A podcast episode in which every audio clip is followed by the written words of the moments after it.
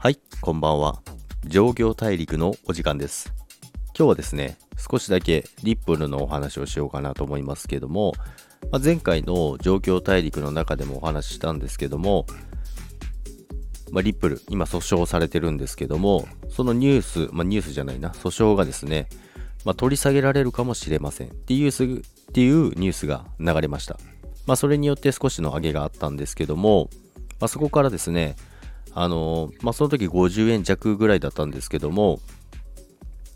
その辺から、あの、買い始めてですね、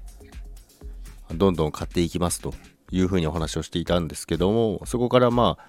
まあ、運よくですね、今63円ぐらいまで上がってきてますね。で、そのチャート的に見ても、あの三角持ち合いっていうのがあるんですけども、その三角持ち合いのところを上抜けちょうどしたところですので、まあそれもあって上抜けして63円まで上がったっていうのがあります。で、三角持ち合いっていうのは、まあ上値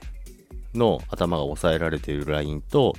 下値ですね、下限の方の値段が支えられているラインを、えー線を結ぶことによって、まあ、三角の形状になるんですよね。ということで三角持ち合いって言われてるんですけど、まあ、簡単なチャートのお話なんですよね。まあ、その三角の中でうろうろしてて、じゃあそれをま上抜けるのか下抜けるかっていうところで、一旦のキーポイントになるっていう、まあ一つの指標にはなるんですよね。まあ、その中であの三角持ち合いを上に上に抜けたということです。まあそのニュースもあってなんですけどもね。で、上に抜けたことによって上値が軽くなって今63円まで上げてきてます。で、まあビットコインもですね、あの今600万円をキープしてますので、それもあるのかなと思いますけども、まあ、何度も600万円を、えー下に割ろうと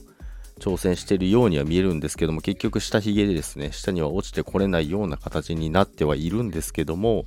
まだちょっと安心して見てられる状況ではないので、まあ、リップルもまだ売りはしないですけども、